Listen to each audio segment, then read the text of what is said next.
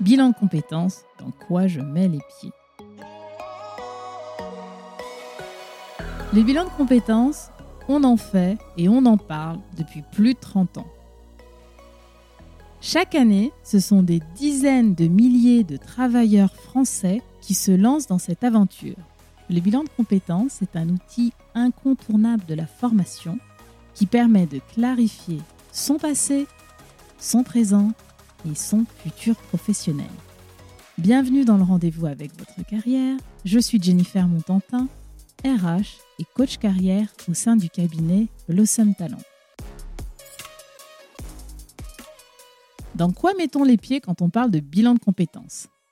C'est la question que toute personne qui veut se lancer dans l'aventure bilan de compétences devrait se poser. Voici trois incontournables à connaître.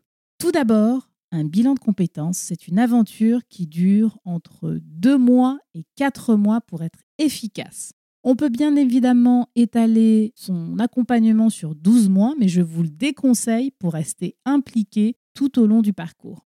Prenez le temps de choisir un moment où vous pourrez vous impliquer de façon constante. Pour certains bénéficiaires, ça va être en période d'activité réduite dans leur entreprise. Pour d'autres, ça sera pendant un congé maternité ou encore, pour d'autres, une période de chômage. Bref, vous comprenez l'idée. Choisissez bien votre moment. Deuxième incontournable, la durée d'un accompagnement, c'est 24 heures maximum.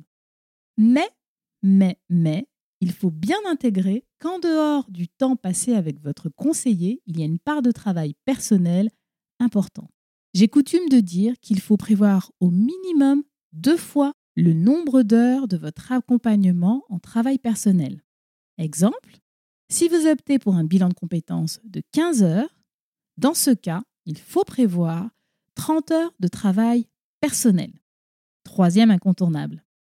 Entrer en bilan de compétences, c'est aussi accepter deux aspects fondamentaux de la démarche. Un bilan de compétences, c'est lever le voile sur une partie de sa vie personnelle, sa vie pro et sa vie sociale.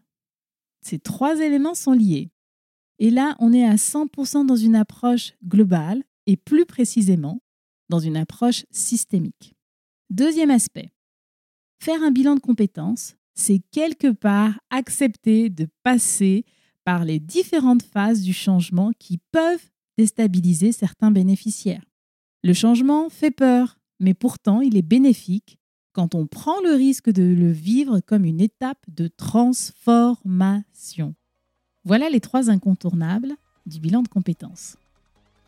Si malgré tout, vous êtes toujours curieux et motivé, vous pouvez prendre rendez-vous directement dans mon agenda pour préciser votre projet. Le lien est dans la description. Croyez-moi, chers auditeurs, vous pouvez faire bouger votre carrière dès maintenant. Je vous dis à très vite.